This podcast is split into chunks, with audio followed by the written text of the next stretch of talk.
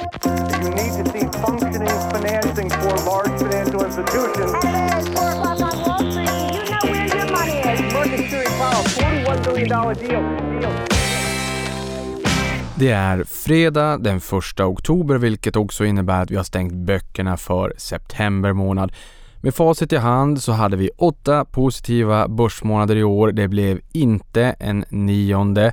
September sjönk 6,17% vilket innebär att det är den sämsta septemberbörsen sen åtminstone 2008 om jag tittar på MXSGI, alltså Stockholmsbörsens breda index inklusive återinvesterad utdelning. Längre data än så har jag inte.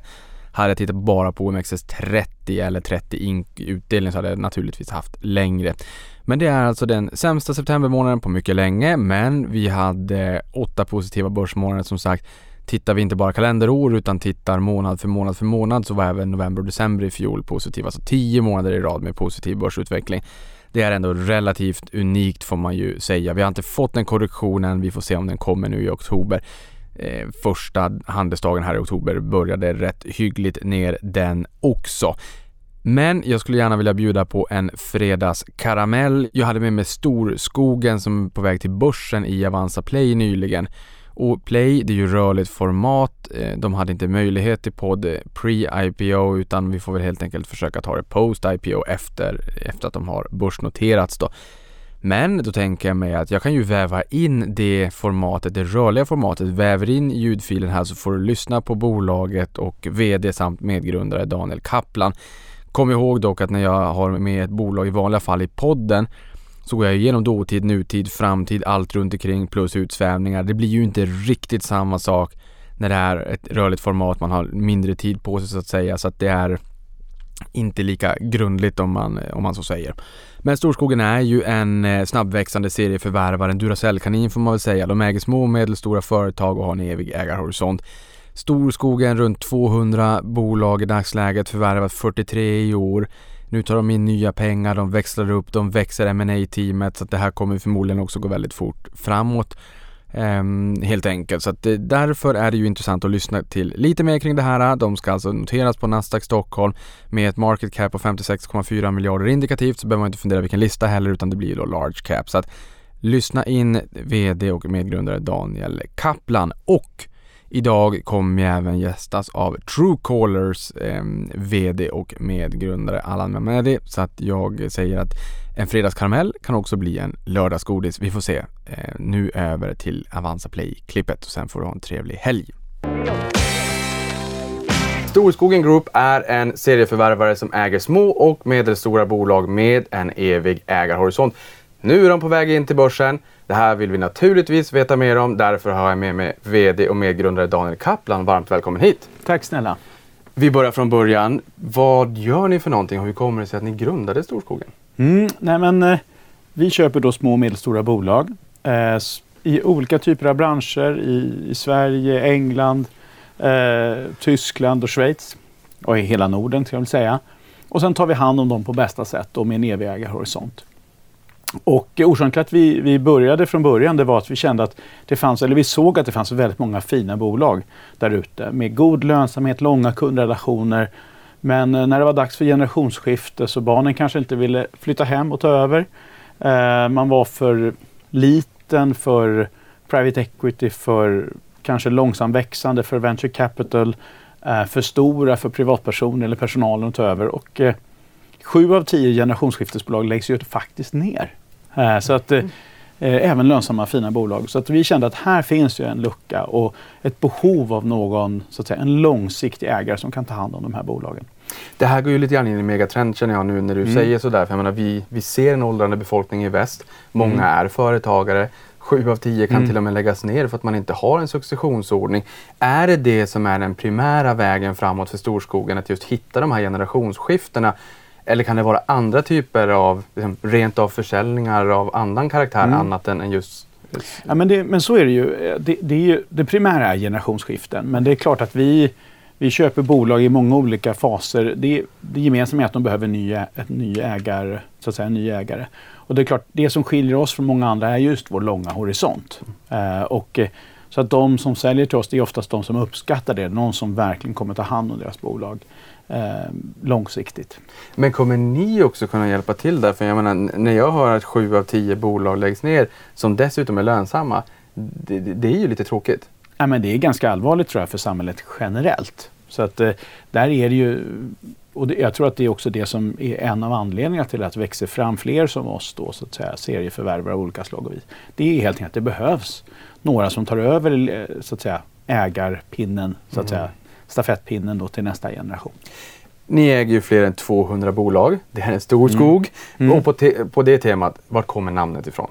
Ja, men det kom just att vi ville ha någonting som kändes lokalt, eh, verklighetsnära. Vi såg ju också att väldigt många av de bolagen som vi tittade på eh, inte fanns nödvändigtvis i Stockholmsområdet utan våra första förvärv var ju uppe i Norrland eh, kan man väl säga. Så uppe i, i skogen helt enkelt. Ja, Uppe i skogen helt enkelt. Det låter bra. 200 bolag, ni har genomfört 144 förvärv sedan grundades 2012. Då blir jag ju såklart nyfiken också. Vad karaktäriserar ett typiskt sto- storskogenbolag förutom den här successionen? Ja, nej men de måste vara lönsamma. Eh, helst mellan, någonstans mellan 10 till 150 miljoner i vinst. Eh, alltså ha en kritisk storlek kanske man kan säga. De får gärna vara ledande i, i, på sin ort eller i en specifik nisch, stark marknadsposition. Eh, och eh, ha en vettig marginal runt 10% plus minus eh, tycker vi om. Sen vad gäller industri så söker vi oss till så många olika industrier som möjligt. Vi är väldigt diversifierade. Eh, och successivt också nu eh, geografiskt och diversifierar oss till nya marknader successivt. Då. Eh, men idag som sagt var så har vi 99 affärsenheter som det heter. Och de är då, eh, finns i 12 vertikaler som är grupperingar i olika typer av industrier. Så det kan vara handel, tjänster, industri. Eh, det kan vara hårvårdsdistributörer, det kan vara automationsföretag inom industrin. Eller det kan vara måleriföretag till exempel. Ja, och det här tror jag är en, en viktig punkt också för att liksom förstå. För som du säger, tre affärsområden, 12 vertikaler, 99 nästan 100 affärsenheter. Hur, hur ska man liksom göra för att få grepp på det här? Finns det synergier mellan bolagen och också kan det bli fler affärsområden framåt? Eller liksom, hur håller ni ihop det hela? Ja. Ja, det är en väldigt bra fråga. Man kan väl säga att synergier när vi köper plattformsförvärv som vi kallar det för, då är det bolag som står på egna ben. De kan vara i, i angränsande industrier eller i samma industri. Men av olika skäl har de en stark företagskultur och är väldigt framgångsrika på sin geografiska marknad eller med sina, det som gör dem eh, så att säga spets och framgångsrik. Och då slår vi inte ihop dem. Eh, däremot så kanske vi låter dem äta middag tillsammans så kanske de hittar lite synergier. Men det är ingenting som vi pådyvlar dem utan det viktiga här är att ledningarna är ansvariga, de behåller entreprenörskapet och sen så kompletterar vi med andra kompetenser så att säga. Så att eh, i grund och botten inte synergier då. Däremot då på affärsenhetsnivå. Där gör vi tilläggsförvärv. Så en ganska stor andel av våra förvärv är tilläggsförvärv. Och då eh, kan det ofta vara så att då söker vi synergier. Det kan vara att vi konsoliderar en industri. Och det här gör vi nu i ett tiotal industrier. Från, från golvdistributörer och eh, markiser och solskydd eh, till ja, måleri till exempel. Så att, och där letar vi synergier på affärsenhetsnivå. Då. Men det där tycker jag är spännande. Fin, finns det liksom någon eh, tanke kring eh, balansen mellan nya förvärv och tilläggsförvärv till redan befintliga affärsenheter? I, I slutändan så tror jag att det börjar och slutar med varje enskilt bolags behov och möjligheter och potential. Och lite grann vad ledningen vill i de bolagen. Så vi försöker ju hjälpa dem att, att nå sin potential. Och i vissa fall så är det väldigt fina bolag. Eh, och de kanske är lönsamma och fungerar väldigt väl där de är. Och då försöker vi stödja dem i det. Medan andra bolag då ja, men de ser eh, en potentiell expansion internationellt med nya produkter, nya geografier eh, och kanske även då i värdekedjan. Och då hjälper vi dem med, med tilläggsförvärv till exempel. Så att egentligen så ser vi varje bolag för sig. Vi har sällan en, en plan när vi köper bolaget som så, annat än att bygga vidare på det som är, fungerar så bra redan från början. Och jag tänker med, med 200 bolag, är det Mm. ni som identifierar bolagen liksom i, i koncernen i stort när det blir nya förvärv kontra eh, Mm. liksom affärsenheterna som själv knackar på dörren och säger vet ni vad, vi har en konkurrent på stan som är otroligt duktiga på det här. Skulle inte vi kunna förvärva? Mm. Är det de som sköter liksom jakten på, på tilläggsförvärv? Väldigt bra fråga. Jag skulle säga att det är både och. Så att ibland är det vi som hittar segment och eh, industrier som vi tycker om. Då kanske vi ringer. Eh, ibland så är det mäklare och andra som ringer till oss. Och ibland är det våra VDR som, som ser en konkurrent eller som har en bekant på stan och så ser de att här skulle det vara spännande för mitt bolag att göra tilläggsförvärv. Så att det kommer eh, från olika håll. Så generellt kan man väl säga att ungefär hälften är så kallade mäklade processer och hälften kanske kommer till oss direkt på ett eller annat sätt. Då. Vän av ordning, en fråga Mm. som du säkert har fått tidigare. Eh, prislapparna. Mm. Det, allt är hett just nu. Ja, nej men faktum är att vi tycker inte att det är sådär mycket dyrare. Lite dyrare har varit lite prisinflation men det är ganska begränsat. Man kan säga att priset på den här typen av bolag har varit väldigt stabilt de senaste 20-30 åren. Eh, de kostar någonstans mellan 3 till 8 gånger vinsten beroende på deras egenskaper och riskprofiler och vilka industrier de är i. Så att, så att det har varit en ganska jämn prisbild tror jag. Sen så fort man tittar upp lite större bolag ja, men då kanske man börjar konkurrera med private equity eller liknande. Ja, men då går priserna upp lite grann. Eller om det är snabbväxande bolag inom e-handel eller liknande, då kan det också kosta mer. Men, men majoriteten av våra bolag eh, ja, ligger någonstans i mitten av det här spannet. Då. Er vision är ju att vara den bästa ägaren för små och medelstora bolag. Hur tar det sig uttryck i praktiken? Men jag tror att det, beror ju då, det är unikt för varje enskilt bolag. Eh, ibland så får ju bolagen problem och då handlar det om att verkligen stödja dem med kapital, se till att det finns rätt ledning på plats, att man har rätt strategi, se till att de är välinvesterade. Det kan vara bolag som eh, går bra men som kanske inte har en stor expansionspotential. Ja, men då stöder vi dem och, och hjälper dem bli lite, lite bättre varje dag i, i vardagen, lite mer konkurrenskraftiga, lite mer lönsamma. Och återigen, är rätt ledning på plats, har man rätt strategi, kan vi göra det här lite bättre. Och sen har vi de här bolagen som verkligen har potential att växa och då så stöder vi dem på bästa sätt med tilläggsförvärv och expansionsplaner och, och liknande. Då. Så att bästa ägaren är lite olika för olika bolag och kanske samma bolag då går igenom olika faser i, liv, så att säga, i sitt liv. Då. De andra serieförvärvarna som vi har på börsen ar- arbetar väl med i uteslutande med decentraliserade affärsmodeller. Mm. Det har jag förstått att ni också gör. Samt att ni tar en aktiv roll i koncernbolagens styrelser. Eh, Och nu har du ju varit in på det lite grann, men finns det något annat sätt man märker av som bolag i storskogen att det är ni, just Mm. ni som är ägare? Eh, drömmen är ju att vi köper ett framgångsrikt bolag som gör mycket saker rätt och då har inte vi någon vilja att förändra det. Utan om något kanske bygga vidare på det och utan några revolutionära, så att säga, revolutionerande förändringar. Utan då bygger vi vidare på det väldigt, väldigt långsiktigt. Jag tror att det är väl de här äh, ytterlighetssituationerna när man har det tufft. Där man kan känna sig oerhört mycket tryggare med oss. Eller när man ser att man har potential, att man får ett oerhört starkt stöd av oss. Det är då vi verkligen gör så att säga, den stora skillnaden. Eh, sen är det ju klart att vi tänker ganska kontracykliskt. Det betyder att på toppen av högkonjunkturen för några år sedan, ja, men då hade vi en hel två dagars eh, liksom workshop med alla våra VD och bara pratade om hur ska vi förbereda oss för nästa lågkonjunktur. Mm. Vilket gjorde att när covid kom, då var vi ganska väl förberedda och trots då att vi faktiskt hade ett försäljningstapp organiskt så hade vi en, en ebitda-förbättring eh, förra året då. Trots att många av våra bolag faktiskt hade det ganska tufft så blev det ändå bättre resultat för oss. Och på samma sätt under förra året vid covid, ja, men då började vi förbereda hur ska vi ta tiden efter covid.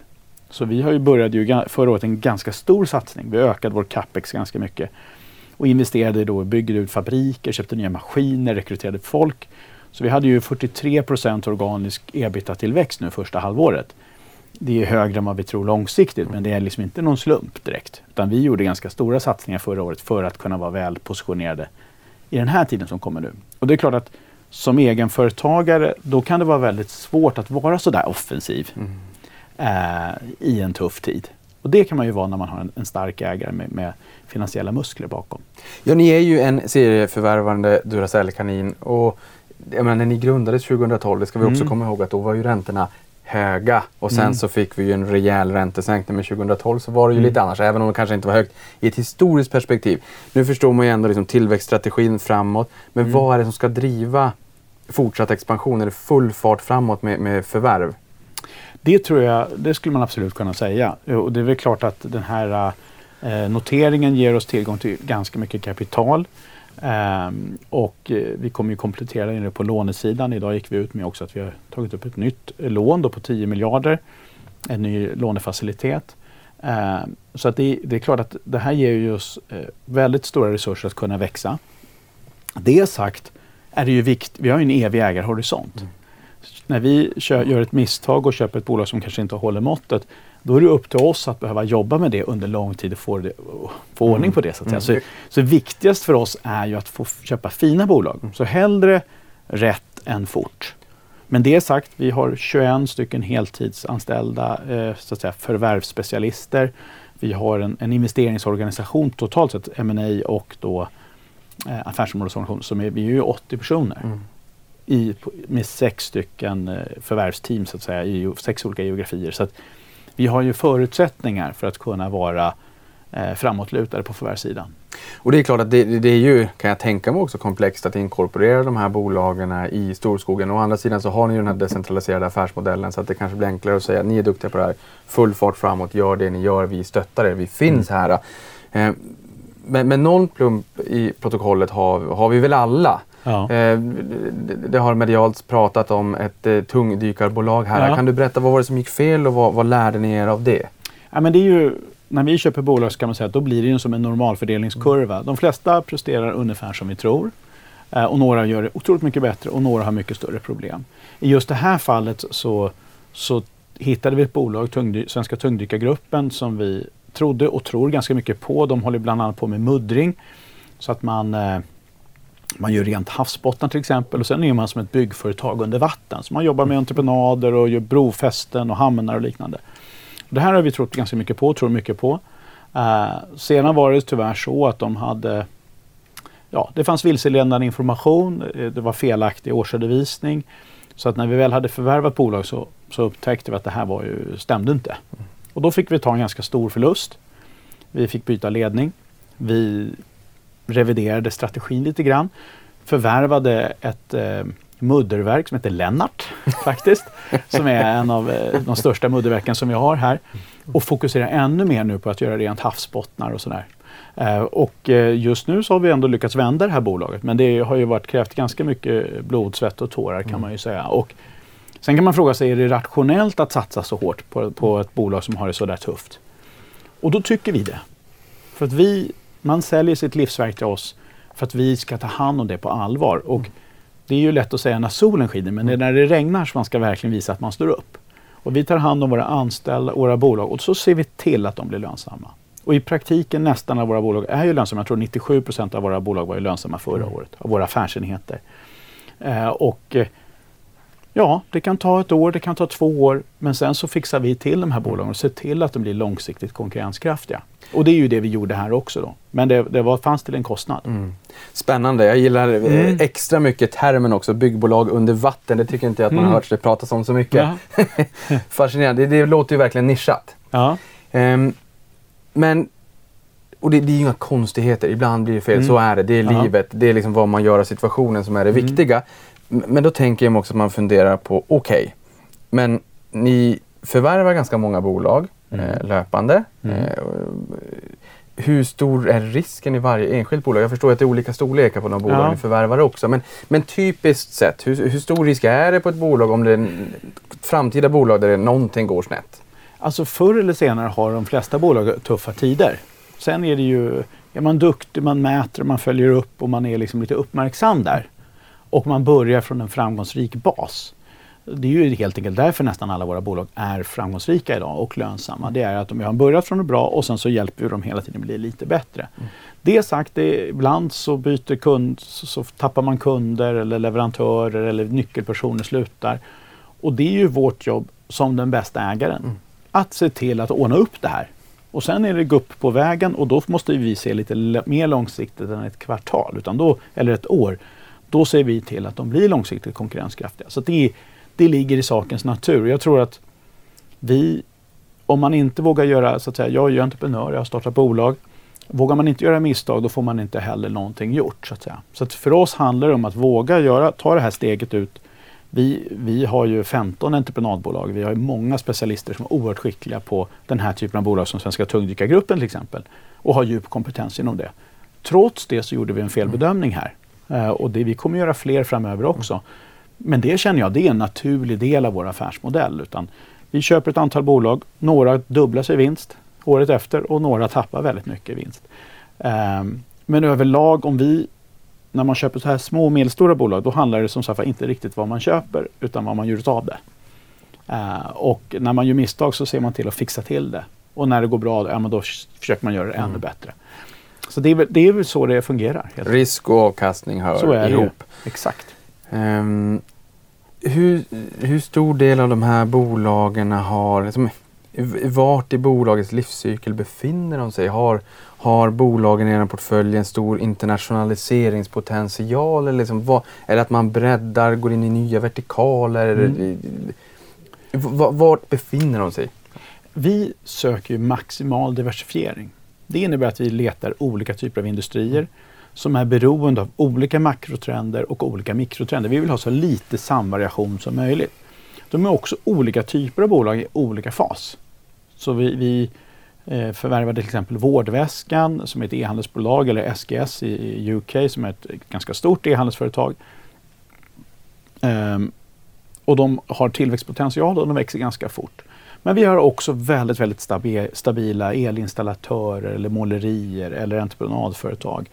Eh, så vi finns liksom i hela spektrat. Eh, och, och vissa har lite, mera, lite mer investeringstunga, vissa är mer industrier, vissa är cykliska, vissa är väldigt stabila eller till och med kontracykliska.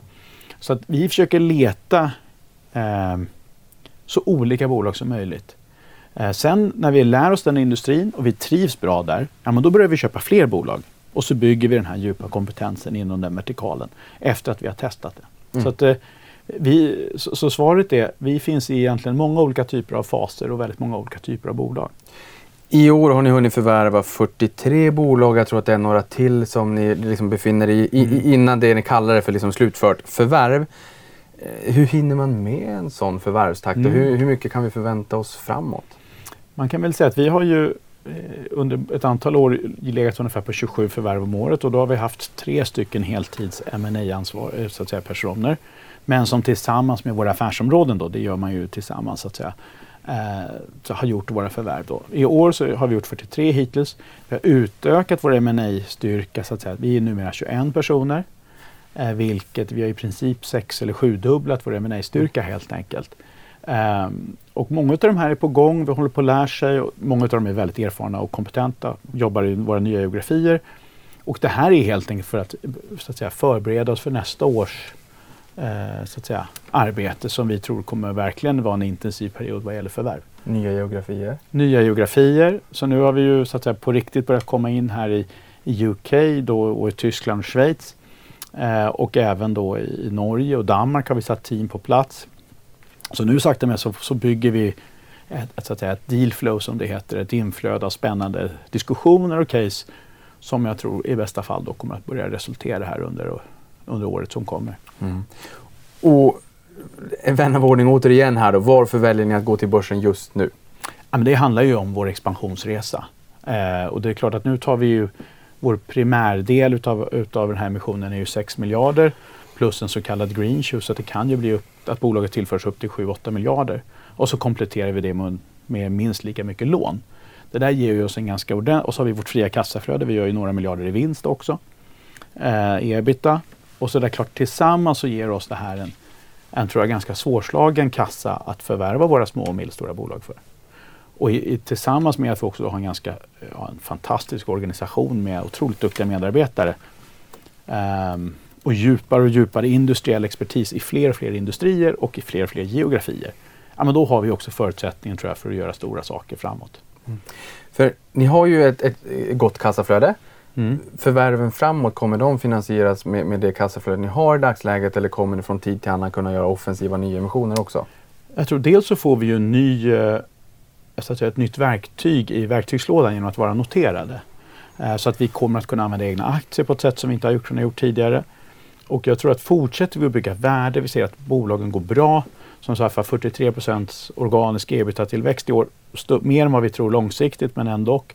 Eh, ser vi att vi faktiskt är den bästa ägaren, ja, men då kommer vi ju säkert komma tillbaka till marknaden när vi har så att säga, haft ytterligare en tid på oss att bevisa oss även i noterad miljö. Eh, Så, att, så att det är nog ändå planen att kunna fortsätta till och med snabbare än vårt fria kassaflöde tillåter det. När det kommer till egna aktier, någonting som våra tittare älskar, Mm. det är Pilotskolan. Ja. Följer du den? Jo, så är det verkligen. Så att jag har sagt att jag själv kommer att investera nu 150 miljoner i samband med noteringen. Av många skäl, inte minst därför att det är en bra investering, eh, så som jag ser det förstås. Eh, och har ju minst sagt många ägg i den här korgen sedan tidigare, så kan man uttrycka det. Men, men det är ju, eh, vi har ju bara börjat vår resa och det här kommer vara, ja, det kommer vara otroligt spännande att se hur det här utvecklar sig. Man brukar säga lägg inte alla ägg i samma korg. Å andra sidan så har ni ju 200 ägg i den här äggkorgen också som du investerar i. Nej, men det är exakt. Alltså, vi, är, vi är ju, till skillnad från många andra snabbväxande bolag, otroligt tåliga. Hela Storskogen är ju uppbyggd att vara så många olika, så att säga, vara oberoende av olika typer av segment och störningar i samhället. Det vill säga så att allting som inträffar eh, i negativ betraktelser och positiv bemärkelse inträffar ju för oss också. Men helst då inte samtidigt. Så att vi, vi ska ju vara väldigt tåliga och väldigt stabil portfölj vad gäller vår grundläggande intjäning. Sista frågan. Var befinner ni er om fem år? Nej, men om fem år så hoppas jag att vi har kommit en ganska lång bit på vägen att vara det som vi kallar, vi vill vara den ledande SME-compoundern som vi kallar det för i alla geografier där vi, där vi är aktiva. Och nu rullar vi ut i ganska stora marknader så det, det, det, är, eh, det är en, vig, en väg dit. Men jag tror att vi är verkligen på god väg. Och sen i slutändan så börjar och slutar det med att våra bolag mår riktigt bra.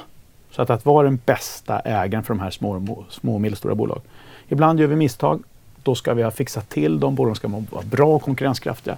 Och vissa har potential att växa. Ja, men då ska vi verkligen ha stött dem. Och vissa mår superbra som de är. Ja, men då ska vi finnas där och hålla dem om ryggen så att säga. Så att, och lyckas vi med det, då har vi ju basen och intjäningen och tryggheten att kunna fortsätta göra förvärv. Vi har ju vuxit med 70 procent om året under ganska lång tid. Eh, och eh, det är ju den förvärvstakten och, och den ökningstakten vi förväntar oss ha faktiskt och, och sikta på. Så att vi, vi har höga ambitioner. Ni har onekligen höga ambitioner, det hör jag det. Daniel, tusen tack för att du kom hit och berättade mer om Storskogen. Tack snälla! Och stort tack för att du tittade på det här.